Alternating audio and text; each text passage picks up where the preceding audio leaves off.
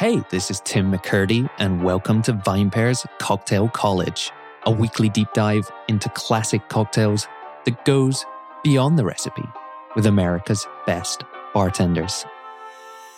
Kansas City based entrepreneur and bar owner Jill Cockson previously joined us to cover the scofflaw in episode 40. But she returns today to lead a very different discussion, one that's unlike any other we've had before on Cocktail College. Sure, we'll explore the best practices for how to properly treat guests, and all the things that immediately spring to mind when thinking about that very large umbrella that is hospitality. We're also going to pick apart and dissect so much more. Thanks to Jill's expertise and, frankly, her being one of the leading thinkers in this field, we'll consider the etymology of the word and look at bar spaces, bartenders, owners and operators, guests, and the countless ways in which they're interconnected. We'll rip off the band aid, exploring mistakes of the past, as well as the steps we can and should collectively take to shift the perception of bartending from vocation to profession. I'm not going to lie, listener, I was inspired by today's conversation and I'm excited to put it out there into the world. And I'm keen to hear your thoughts too. If you want to send them over to podcasts at vinepair.com. And then, hey, don't feel shy about leaving a rating or review. It's everything you need to know about hospitality and more. And it's all right here on the Cocktail College podcast. Welcome back to the podcast, Jill Cockson. Thanks for joining us today. Thanks for having me. It's a real pleasure to have you, you know, back on the show. We previously had you on to talk about the scofflaw, a sleeper hit of a cocktail right there, if ever I tasted one. Um, and during that episode, as well as in subsequent conversations we've had together, we touched upon the topic of today's episode. It's literally the name of the game, it's a mindset, the industry we love, occasionally love to loathe. It's hospitality. Jill, tell me here in a nutshell what does the idea of hospitality mean to you? You know, it's, something I actually think about every day, um, and I think it evolves with me. Um, you know, I we we always talk a lot about service versus hospitality. I definitely believe that hospitality gives you more control. In fact, it gives you an obligation to take more control over your space. You know, if you look at the etymology of the word, it's it's the same uh, root word as you know hospital and hospice, and it's about treating strangers as if they were your friends. It's about inviting them into your home, but you don't have to be servile toward them. Um, it, it, allows you to still maintain control as a host. You know, same same root word, host, hospitality. Um, welcome to my home. I want to make sure you have a great time, but um, th- there are some codes of conduct that we expect from our guests as well. Um, we're going to maintain those standards so that everybody has a great time, just like you would in your home, in your living room. You know, the the standards you would hold your friends to in your home space. That's wonderful. And, I, you know, there's a couple of things already you're bringing up there that I really want to, you know, threads that I want to pull out a little bit more. Um, you talked about this idea of, you know, welcoming someone into your space as if it were your home. Um, Let's start though with some of maybe the overlooked or underappreciated aspects of hospitality because I think that one that you mentioned up top there kind of does go without saying, although there's there's certain aspects of it that maybe people don't realize from the beginning. But you also have these really incredible videos that you put out on your Instagram yourself, and it's kind of uh, forgive me if I'm uh, if I'm naming this wrong, but it's basically like hospitality 101. Exactly. Yeah, and I've been following along with those, and I'll be honest with you, oftentimes there's topics on there that I just generally had never considered before. So, yeah, can you tell us some of those maybe overlooked and underappreciated um, aspects of today's topic? Mm, man, there's a. So, I think the opposite, the full spectrum, you know, you have service, you have hospitality somewhere in the middle. Um, and then you have theater, you know, it's kind of where I spend some time thinking these days. You know, where do you cross the line of hospitality into theater. And I think the difference between, you know, like the, the, hospitality being, I guess, the fulcrum or the, you know, the synthesis of those two things, where you're concerned about the guest experience that should be front and center um, of hospitality, whereas, you know, service, you know, you're maybe letting the guests run you over. And theater, you're irreverent of the guest experience. You're like, hey, this is about us. It's the show we're putting on. You're here to see me. Um, And I think hospitality sits in that middle ground. Um, and it can be easy to lose control of it in either direction. Um, and I think it's really important for us, you know, to to stay in that middle ground, to uh, to be there for the guest. You know, how do you simultaneously be there for the guest but hold the guest accountable to a certain, um, you know, conduct? Um, I think that's where the magic happens because it's going to be slightly different for every guest. You know, being able to respond in real time, read a guest for what they want to get out of an experience. You know, if a uh, if a guest is really excited about spirits and you have that knowledge and you can share impart that in a in a, a way that just meets what they're looking for as opposed to just blowing past the guest cues and you know going on and on you know ad nauseum about the history of you know mezcal or whiskey when they're not there for that. You know it's it's easy that that's when it becomes theater. You know it's like oh I, I made this about me in this moment. And so constantly recalibrating you know yourself to the guest experience in front of you so that they are getting exactly what they want um, to me is, is is really the art of hospitality mm-hmm. and as you're speaking there I, I, in my mind i have this kind of idea swirling around my head of maybe hospitality begins at home just to bring in some of the earlier points you made there to what extent does this begin with as a bar operator yourself and a person who's led bar teams for a long time to what extent does that encompass the way you first of all treat your own staff members, your you know your team, your family there, in in whatever bar it is? Like, to what extent does hospitality begin there before we're even thinking about the guests and the people that will cross those doors on any given night? Sure, sure, and, and I, I say a lot that hospitality is is a conduit, you know, from ownership um, down to to the guest and I can never ex- expect my, or our staffs, I should say, to treat guests with any more hospitality than we actively strive to show them, you know, every day. So, you know, and, and to me, that's a very simple thing. You know, if if my people feel cared for, you know, and and viewed as, you know, human beings with, you know, respect and confidence, and, and I value their input and their creativity um, and their health. Um, if I value that, that gives them the opportunity to turn around and and value the guest in the same way. You know, it's it's pretty hypocritical for people to treat their staff like crap or disregard, you know, the health of their staff and then expect them to turn around and, you know, smile more, honey, um, you know, to, to the guest. It, it becomes fake. It becomes inauthentic. So authenticity of hospitality starts with how you evolve as a team um, and what, what vision um, you have as, as your identity as a team. And that can get passed on to the guest in the form of, of, of continued hospitality. Yeah, sure. And, you know, we call this the hospitality industry, which is, you know, a great reason why we're, we're covering this topic today too. Um, if we pull the camera back or the shot back a, a second here and look in maybe bigger picture, right? Um, you spoke about how the way you act or the way you know bar operators act um, is reflected through their staff and then the way that they will have interactions with guests. So that's kind of a, a, a, very immediate consequence of, of maybe your behavior as a person in charge. What about, though, like in the grander scheme of things? So say you're a younger bartender and you come up a certain way or you're taught or treated a certain way because that's the I don't know the environment of that bar or maybe it's a kitchen too right like to what extent in your experience does that then continue as a, as a cycle into other bars and then maybe when that bartender who's younger gets to the position where they're running a team kind of perpetuates that behavior. Is that something that you've noticed? Because that's certainly something that I felt when I used to work in kitchens. You kind of learn a way to do things and then you would continue those practices. Yeah, you know, and our one of the one of the many things that I believe, excuse me, our industry can work hard to correct. Um, I think we're in the active correction zone now. Um, we haven't had adequate training through ranks. You know, we've all heard the stories or maybe even experienced the, the story of, oh, you know, you're, you're a great server. Do you want to be a bartender? Or you're a great bartender. Do you want to be the manager? And at no point did, did you get the training to do that next thing. So it's an industry of kind of faking it till you make it, you mm-hmm. know, sometimes learning bad habits, sometimes, un, you know, learning thing, learning how not to do things. Um, we, we just we don't really have a structural training ground um, for people to move up.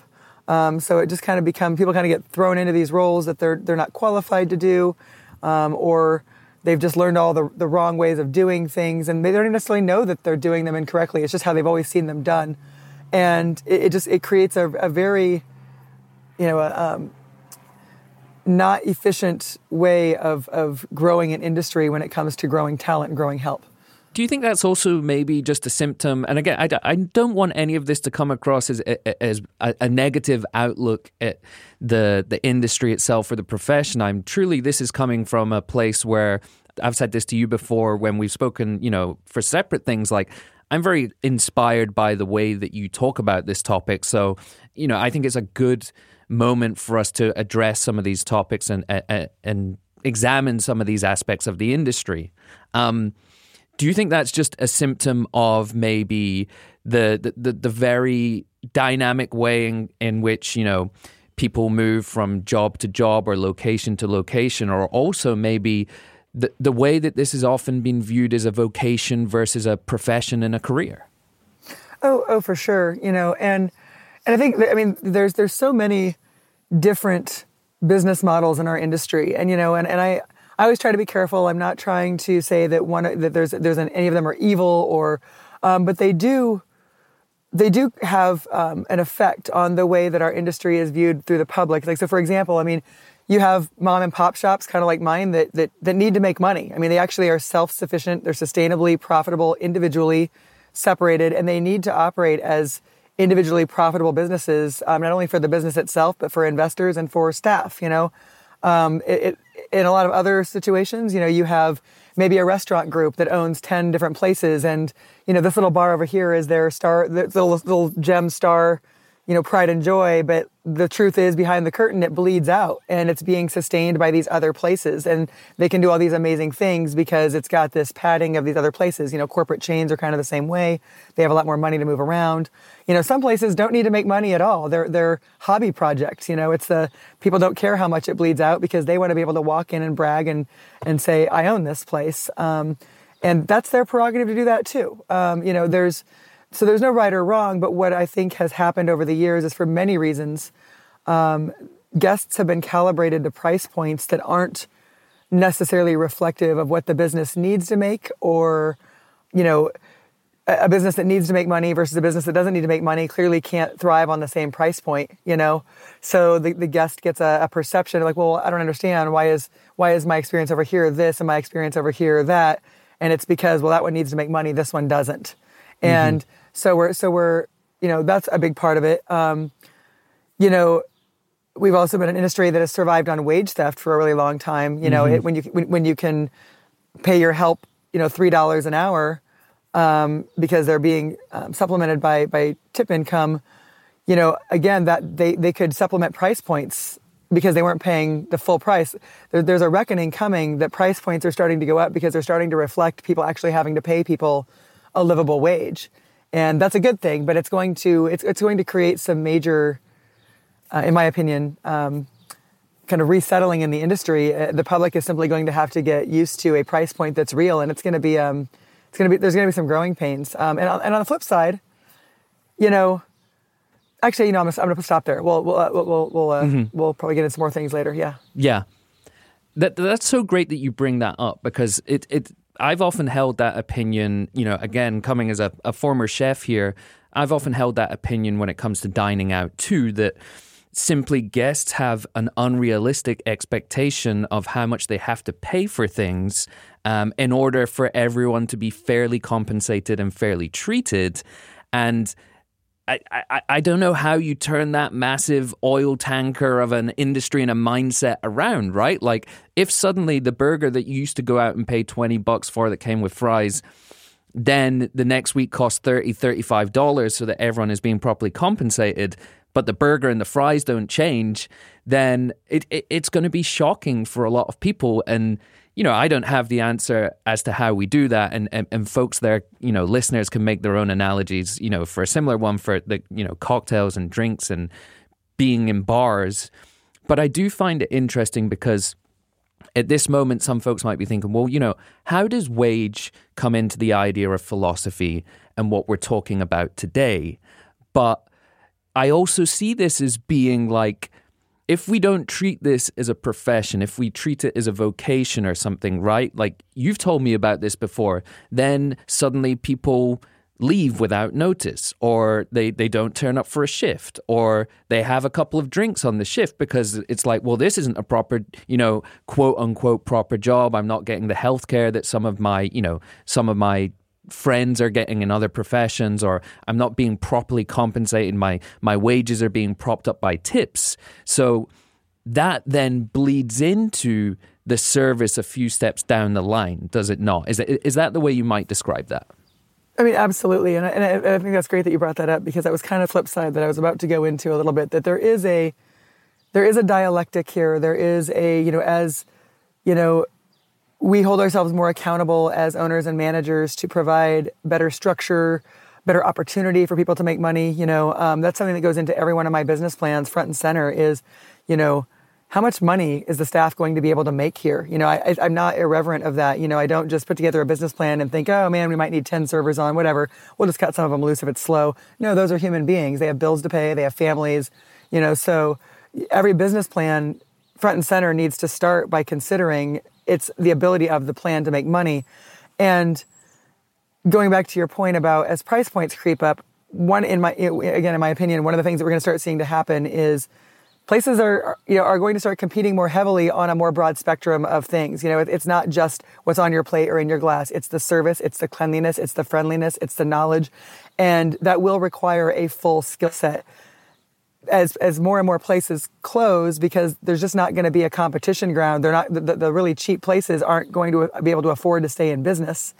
So you're going to see a lot of those types of places close. And as the competition pool for jobs gets greater only the best people that take themselves seriously as professionals in our industry are really going to have a long-term viable career path in it. So yes it's on our side of the equation. It's our job to create business plans that ha- allow people to make you know a, a a living commensurate with with what the effort that they're putting in. The flip side is the employees also have to start holding themselves accountable.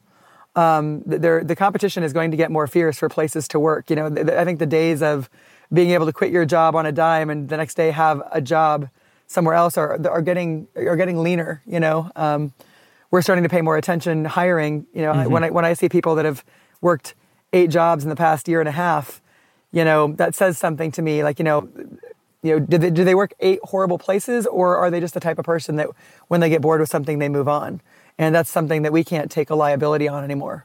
Yeah, totally. And and I think really that also bleeds into this conversation you're you're speaking about, or maybe alluding to, which is like creating a company culture. Whether you're a mom and pop shop or whether you're part of a, a you know a greater bar or restaurant group that maybe has less um, pressure to to hit certain financial goals, but like it's very hard to create a good company culture when the nature of the workforce is very transient and people are coming and going and, and you don't have maybe some of those stalwarts there in your business that maintain and set examples right yeah, 100%. You know, it's a, you know, I, I, keep saying it's, it's almost like our industry needs relationship therapy. You know, we've ended up in that tit for tat mode of like, well, you did this, well, you did that. And, and, you know, and that's kind of where we are as a culture in our industry where, you know, I, I, do think it's the job of the businesses because, you know, if you look at us, there's a little bit of asymmetry. Uh, there's clearly asymmetry of power there.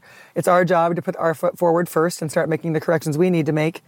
And then it's also important for, you know, I, I hear a lot of talk about unions, and I have some unpopular opinions about unions in our industry. And I know that people don't want to hear this, but, you know, I, I think, I think there's a, a huge Achilles tendon in our industry is that people don't, for the most part, need to invest anything in themselves to get in. There's no barrier to entry. Um, it's the Wild West. I mean, you can start a, a, serving job and make, you know, six dollars on a lunch shift at, you know, a, a, corporate, you know, brunch chain, or you can walk out with five hundred dollars a night at a, you know, um, a established, revered, you know, cocktail or award-winning, you know, restaurant program. Mm-hmm. And as a result of not uh, having to put a single dime into yourself, no, I mean, you didn't have to spend money on a degree. You didn't have to buy tools. I mean, most most tradespeople have to buy tools. You know, I mean, they have to show up to the job site every day with an investment in themselves. You know, whether it's clothes or wardrobe or your education or your tools.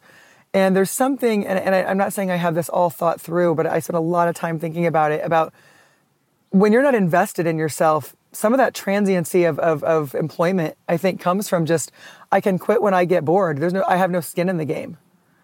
And so, how as an industry do we start creating is skin in the game, whether it's opportunities for ownership, you know, or required training? You know, it's like I think there is something to be said about, you know, yeah, if you join a union, you're an apprentice for X amount of time because during that time, you're not even an asset to the company, you're a liability.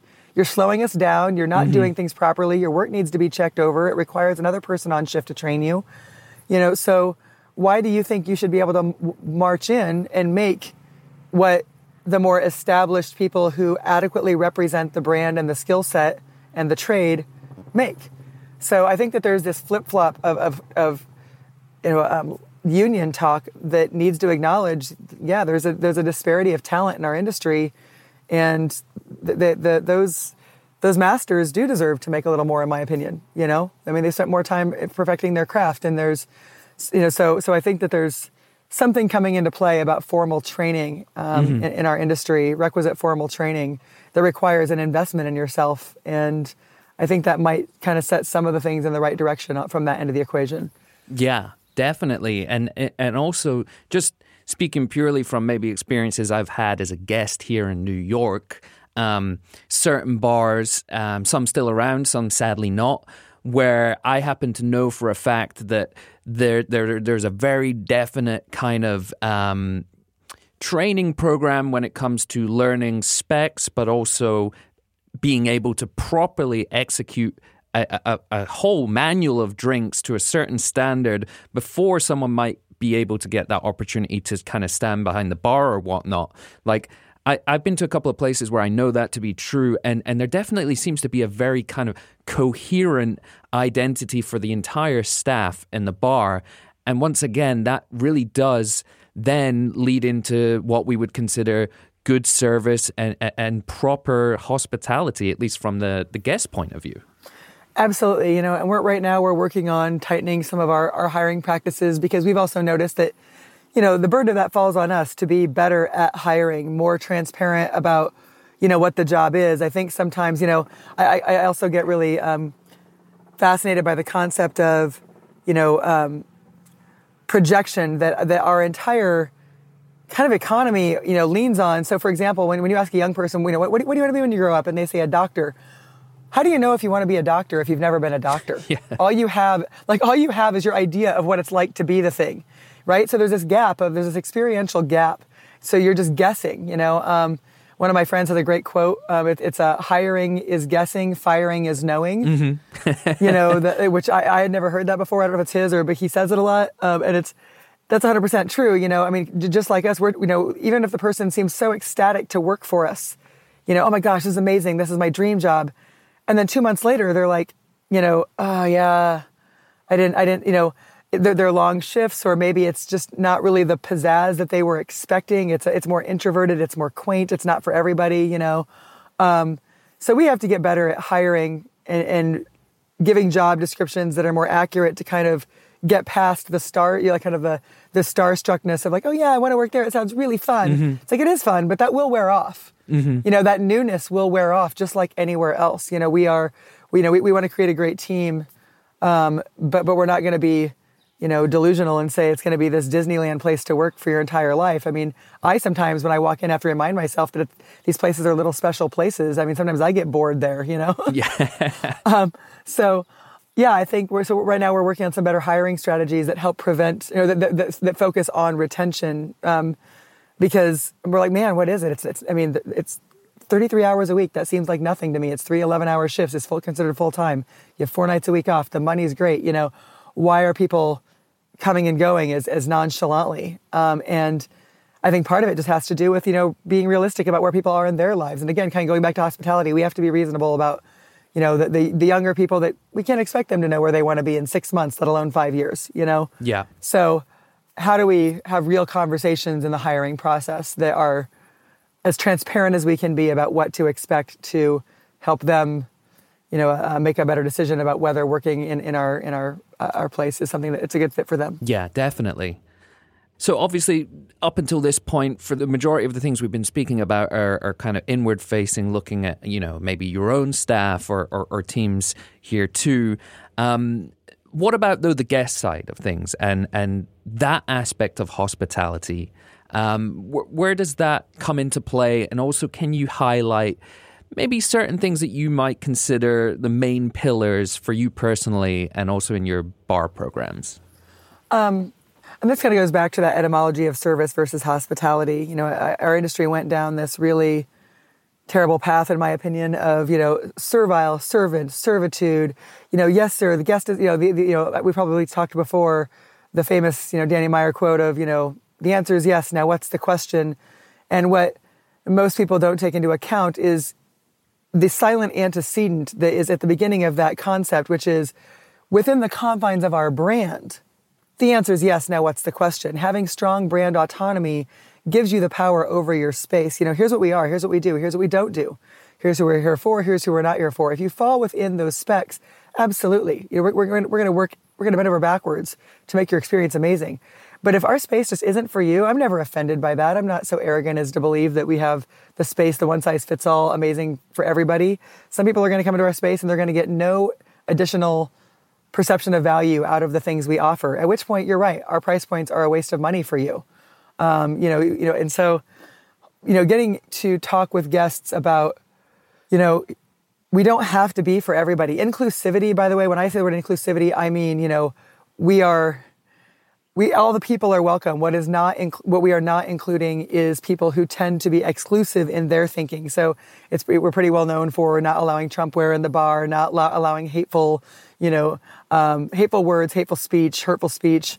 You know, being respectful of um, everyone's you know um, personal you know autonomy and you know gender and sexuality expression you know like that that is you know we're just we just try to make an inclusive space and a safe space in that way and if anybody threatens that that's where that's where the parameters of our brand is if anyone threatens that they are the ones who are excluded from our spaces you know mm-hmm. no no no human by the nature of being them you know just a person is excluded from our spaces but you will exclude yourself from our space if you infringe on it being a safe, inclusive atmosphere for everyone else. Mm-hmm. Um, and, and getting to hold guests, you know, accountable for that, um, I think is a real corner that we, you know, people are like, oh, you shouldn't talk politics in the bar. I'm like, I don't believe I talk politics in the bar. I talk human rights issues in our bars. You know, politics should be about the ways to get there. We should all agree on what the end result should be. We should all agree that every pe- every person has equal rights, you know, in our country. Um, we might disagree on how to get there. That to me, that's politics. But we've blurred the line of, of politics and human rights. And so when we talk human rights issues, people sometimes are like, oh, you're talking politics in a bar. I'm like, I don't, I don't think we are. Yeah. I think we're just establishing a, a common ground. hundred percent. Yeah, I couldn't agree with you more there. And also an- another point you you know mentioned earlier when it comes to kind of service and and things, which to my mind also relates to how much we pay as guests for things too. I think the five most damaging words that were ever uttered that you know that impacted the hospitality industry have been the customer is always right. I mean, I think that that that mindset and that motto and the fact that very prominent people in the industry have kind of run with that idea, I think the, the the fallout from that has just gotten us to this position that we've spoken about, where you know ultimately that's at the cost and expense of, of, of real people and real people entering this industry and perhaps maybe leaving very fast because they rightfully didn't like what they came across. Oh, 100%. I mean, I, and I, you know, I came up through the trenches of, you know, I mean, I started bartending in 97, uh, January 98. And I have worked at some of the best places and some of the worst places and experienced atrocious things, mm-hmm. seen atrocious things.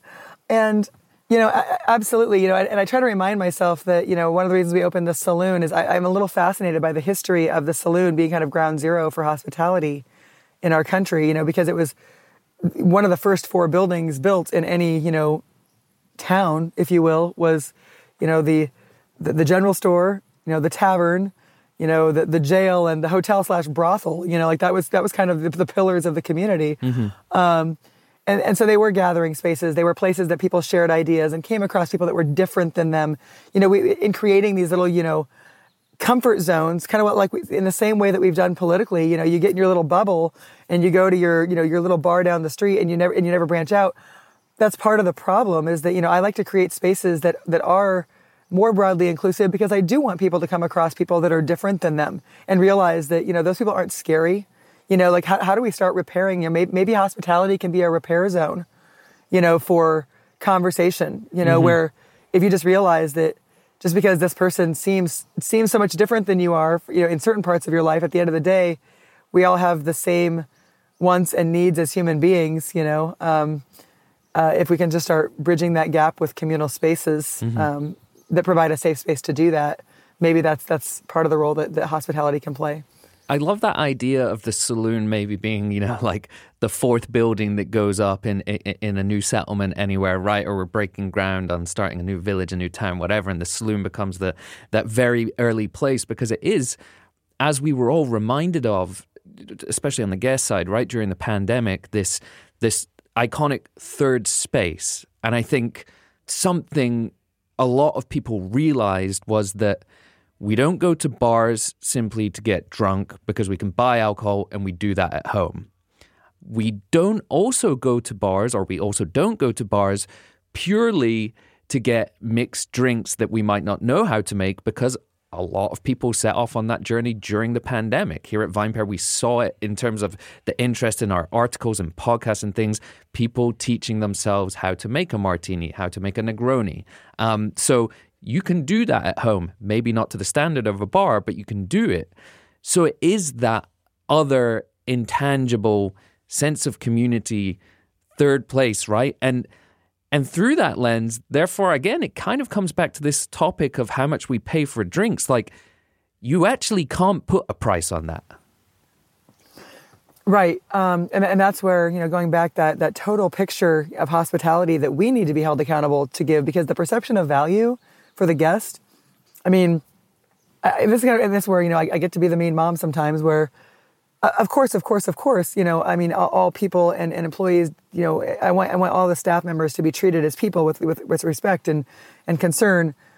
Um, however, the flip side of that is when you come to represent my home, because that's you know if you're one, if you're on staff for us and you represent my home, you are representing my home's relationship with the guest, and you don't have the right to show up with your shitty attitude and your, um, you know, your lack of your lack of wanting to develop a skill set. You know, like oh, I mean, it's like I have watched more hospitality employees in our industry do brand damage to the place that they work because of either the lack of training. You know, everything trickles up. If something is happening under my roof, it is my fault. You know, I didn't train somebody, I didn't establish standards.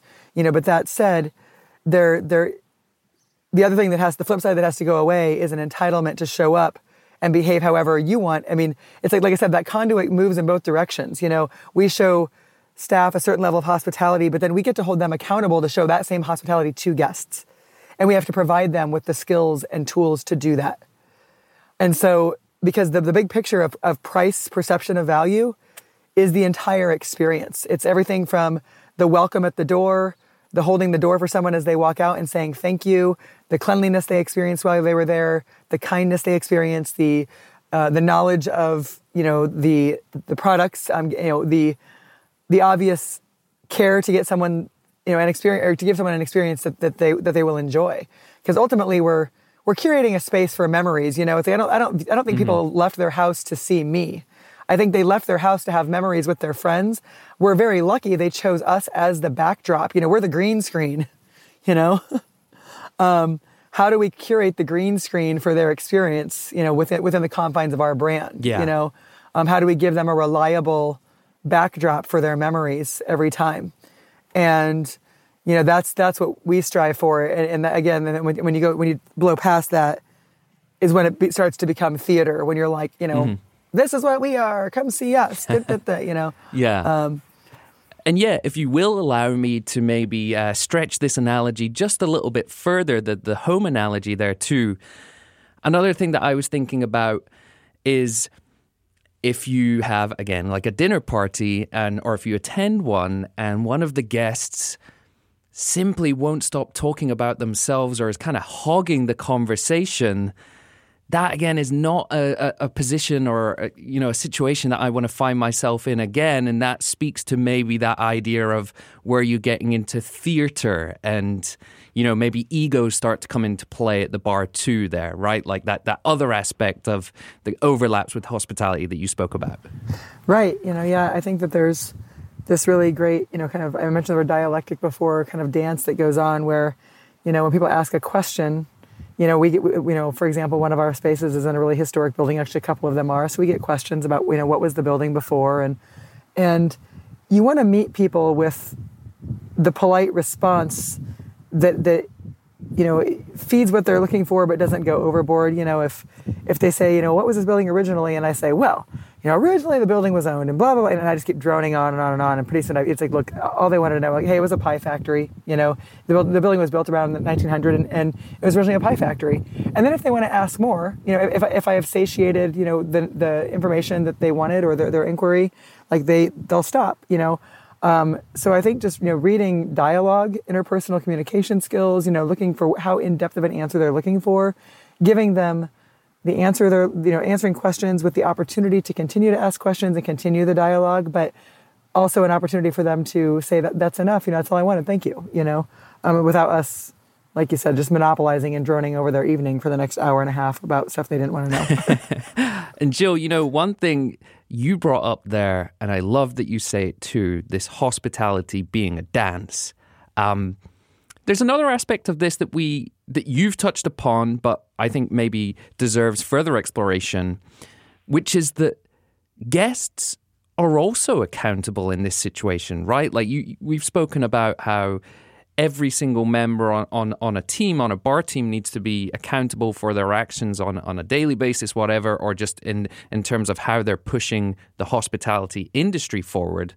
But that comes down to guests too, being respectful human beings, but also, again, not to belabor the point, but that whole idea of, you know, how much a, a good hospitality experience is actually worth, you know, out of their pocket. And yeah, I think guests play a role in this too. Oh, you 100%, you know, and how, how you allow guests to maybe interfere, not just with your staff, um, but but also on other guests' experience, you know, and depending on what type of experience you're looking to provide, you know, our all of our concepts are have nuanced differences, and you know, one is more of a quiet conversational atmosphere. We just we don't really allow mingling. You know, if if a, a group comes in and you know we, we, we try to read it you know really well. Obviously, it's an adult room, adult space, and people can you know join groups if they want, but it's not really setting out to be a mingles bar. So if a group of people come out and they look like they're content enjoying their evening, and someone wanders over and seems to be, you know, maybe monopolizing their night or taking their time away from their in, intended um, agenda for the evening, we'll just politely re- redirect that person. Um, mm-hmm.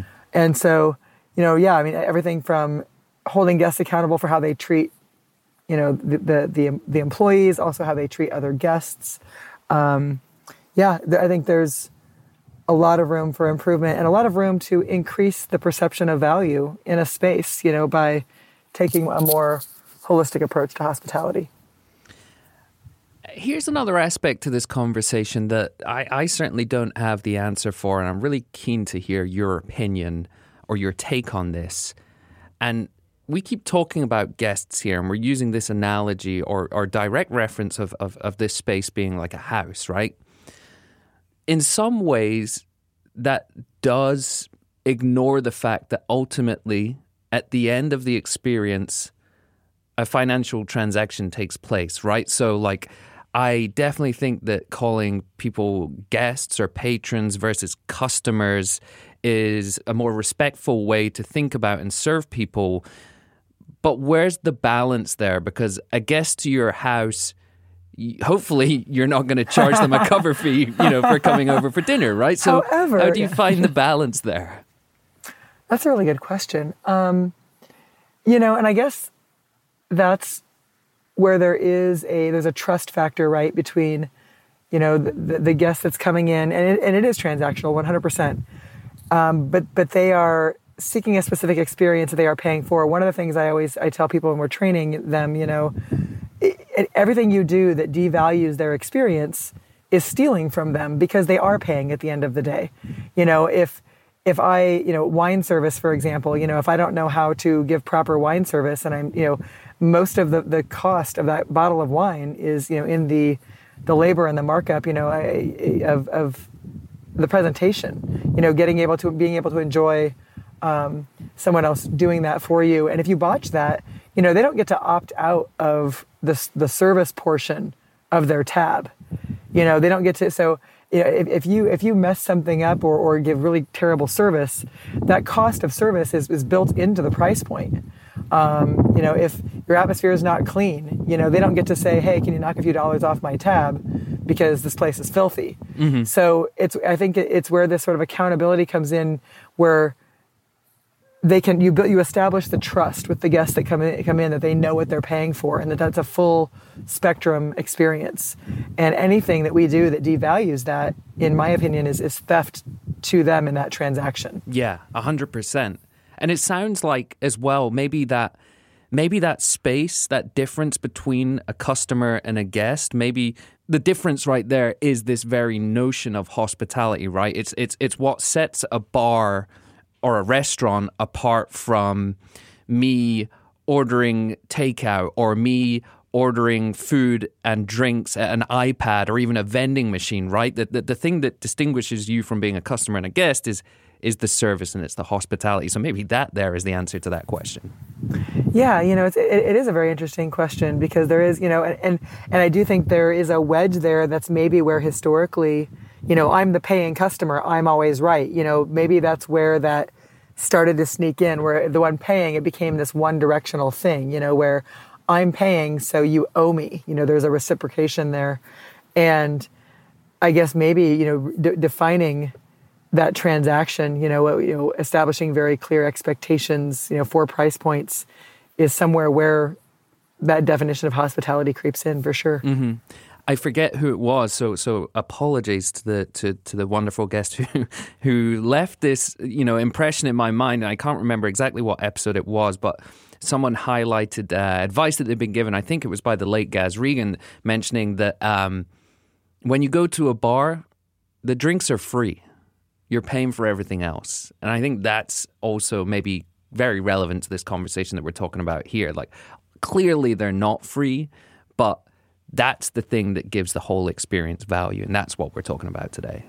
Yeah, for sure. Um, you know, like I said before, there's a um, we work really hard to provide a lot of added value um, to our, our experience. But some people, you know, some people just aren't into that. You know, some people some people don't care that you know there's oh there's a hand cut ice cube you know in your drink, mm-hmm. and and if, if people don't care about that, then you know then they they shouldn't be at our place because you know honestly it's they're getting charged for things they don't care about. You know. Um, you know, there's I think everybody has to find their kind of comfort zone um, where you know their their comfort third space, you know, where where they uh, and, and, there's a range. You know, some people have you know have some people just want to be at a kind of a, a loud you know corner dive bar because that's where like that's where they feel at home and it's kind of like the neighborhood cheers and what they get out of that is you know is comfortable for the price point commensurate with the price point that they're paying and you know, I think that's why there's there's such a great opportunity because there's a wide range of what people are looking for when they go out in an experience. You know. Mm-hmm. You know, Jill, this conversation has been very uh, far reaching. Uh, I'm confident in the fact that everything we have spoken about does fall under the umbrella today here of hospitality, but it's taken us in some very interesting directions. And as always, when speaking with yourself, um, I'm sitting here kind of very inspired by what you have to say. Um, I was wondering if you do have any other thoughts here on hospitality or aspects of it that we haven't covered uh, during this conversation.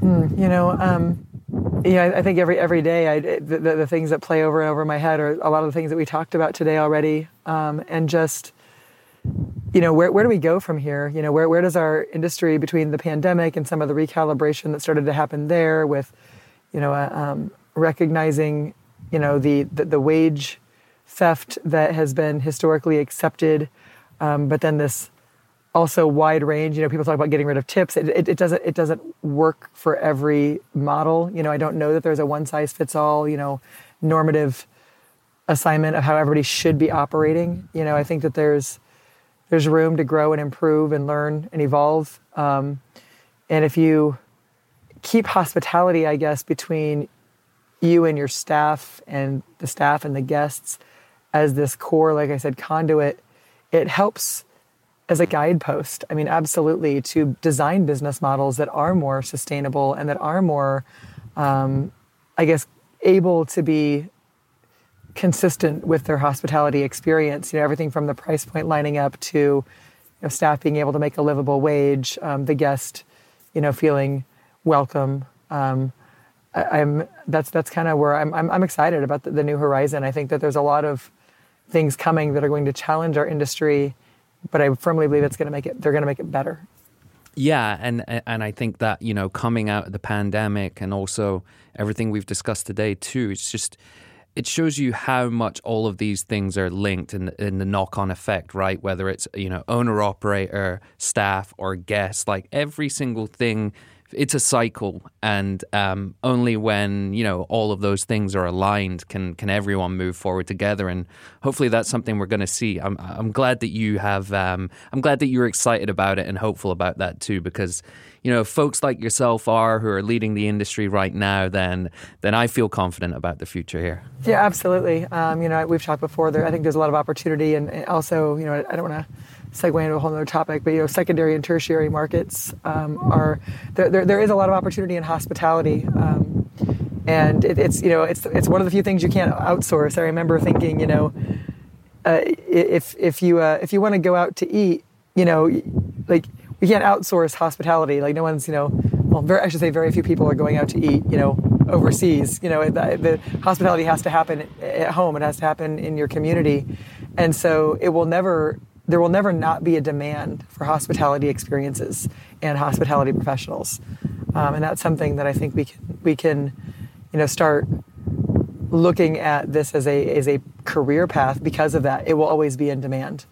A hundred percent, yeah. Um, well, wonderful thoughts there for us today, and yeah, that that's a secondary, tertiary market. I think we may actually. I don't think we we covered it during the last episode. I think we were chatting it, about it ourselves together afterwards, but. Uh, I think that's another fascinating one, probably for us to get into in another episode because yeah, yeah. a lot to unpack there, and we'll just leave that as a little a little teaser right there, a little morsel, a crumb for people. I don't know, absolutely people listening. The next one, yeah, for the next one.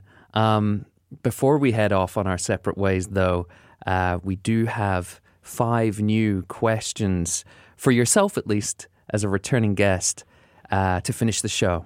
Uh, should we head into those? Let's do it. Fantastic. Question number one What spirits category are you currently most excited about? Um, I play. I, I, I, stay pretty consistently loyal to uh, if I'm if I'm myself drinking spirits. Um, you know, I like the smoky things, so the Islay scotches and the uh, and the mezcals. Um, those are always kind of my my go to if I can get somebody who drinks those. Um, I, I, have fun doing a lot of riffs on classics with those. Nice and and deeply contemplative um, sipping spirits there too, right? Yes. You know, yes. You definitely get lost in a glass of good scotch or mezcal yeah. there. You know? Right, right, and it, and it's nice because you can actually it's it's a category where you know Scotch for the longest time. I have a lot of really good friends who work in in the Scotch industry, and they kind of openly admit that Scotch stayed you know Scotch stayed Scotch for a long time. It was like you know we're not getting the cocktail game. I like Scotch with my Scotch. You know it's a sophisticated thing, mm-hmm. and they I think some brands are realizing that there you know there is an opportunity to enter the market, and now that mezcal is so popular, especially the Islay Scotches, because you can kind of scoop people over. That smokiness is that through line. You can be like, hey, if you like this, you should try this. So you can kind of go you can introduce those categories reciprocally, you know? Yeah. Yeah, and, and once again, bartenders and cocktails are just wonderful ambassadors for these categories and um, pioneers helping people discover them. Question number two What was the last drink or cocktail you had that really wowed you?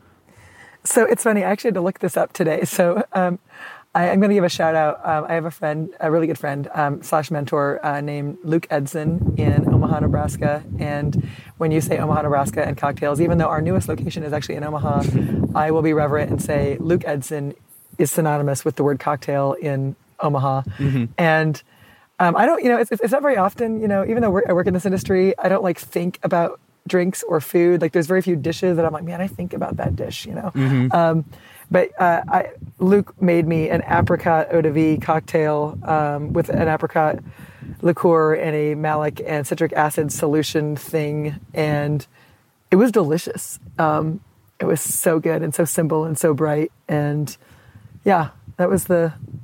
He, Oh. Luke's very good at taking simple things and making them like really memorable. And any opportunity I or any any occasion where I see a, a, an eau de vie on the menu there, I'm like, I'm in.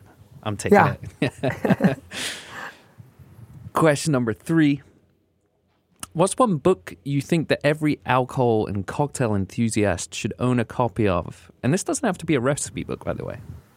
Yeah, you know, I was thinking about this because the, the ones I always go to, insofar as you know, I, I have different inspirations as a, you know, manager operator as opposed to you know a bartender. Um, I, I like to keep it simple with bartending. You know, if, if I'm just hand, if I, if somebody comes to me and says, "Where do I start? You know, how do I start my collection?" I always kind of knee jerk toward Dale DeGroff's Craft of the Cocktail because it's not overwhelming. You know, I mean, you throw, you know, there's some wonderful, you know, recipe books and cocktail that, that are more picture photo books that are gorgeous out there but they become so overwhelming and people have this idea like oh my gosh i have to memorize all of these like no there's there's six classic cocktail templates and once you understand why those work the next the next phase is then you know once you realize you know what those are you can go through now the the Death and Co book or Sother Teague's book is wonderful, um, and, and you start to recognize like, oh, that's that's just an old fashioned or that's just a Negroni build with this switched out. It's like, I mean, you start to recognize the the, the structure. So getting to know the structures of those those, those classics um, in an approachable way, I think, is the most important. Um, one of my, my favorite other books, kind of speaking of sustainability and just business, is um, Yvon Chouinard's "Let My People Go Surfing," um, the development of the Patagonia brand ethos, and it, it was so inspiring. I think it changed my life. Oh yeah, hundred percent. And if you want a, I don't know, maybe this is a bit of a topical, timely reference here for folks. But if you if you want a story that that's almost the antithesis to what we see playing out these days on Succession, um, Oh, I know. you might want to you want to pay that book a visit. Yeah, it's wonderful. Um, penultimate question today: If you could appear in one movie scene where alcohol plays a prominent role, which would it be, and who would you like to play? this is going to sound so cliche, but good lord, can we please go back? Can we push rewind and fix the Vesper scene? so there's no more debate. Can can I just change? Can I be you know? Can I be um, you know? I don't know whether it's the bartender or some version of James Bond and just order that drink stirred. Can we just do that? you know, stirred as usual. Yeah, exactly. Um, you know, as please. it should be. yeah. yeah, stirred as it should be. You know, um, just you know, like just just go back and remove all of the. You know, it, it's so funny when uh when, when that shows up in, in a competition. You know, people are always like, "Should I shake it or stir it?" You know. um, Yeah. uh, yeah. So yeah, let- let's go back. Yeah, yeah. Let's fix that. nice. Yeah, setting yeah setting the record straight there for history, rewriting history. But I, I, do worry about uh, the the headline writers out there and the you know the, the, the easy tropes when it comes to intro copy for articles. But yeah, I think I think we owe that to history to maybe rewrite that one there. Absolutely. All right then. Final question for you today, Jill. Which modern classic cocktail do you think is deserving of more recognition than it gets? So one of my favorites, and it's funny because I'm going to go a different direction. I just said mezcal and scotch are my go-tos. They are, mm-hmm. and it took me a while to get into gin. I'm not, I'm not a like a, a, a super like standard London Dry fan. I'm one of those people that kind of got introduced to it the hard way, and it for for years it was like very it tastes like pine sol. It was mm-hmm. reminiscent of pine sol to me. But then, of course, you know you find better spirits and you graduate from college. you know? Yep. And there's so many wonderful gins out there. W- One of my favorite summer cocktails is the Fitzgerald. Um, it is so easy, and what I like about it is it gives you this opportunity to play, you know, the potato head game where you're like just switching out the components. You know, you can switch out the gin if you like a more standard London dry style. You can use that if you want to, you know, experiment with a botanical. You know, something like Uncle Val's. It's it's wonderful.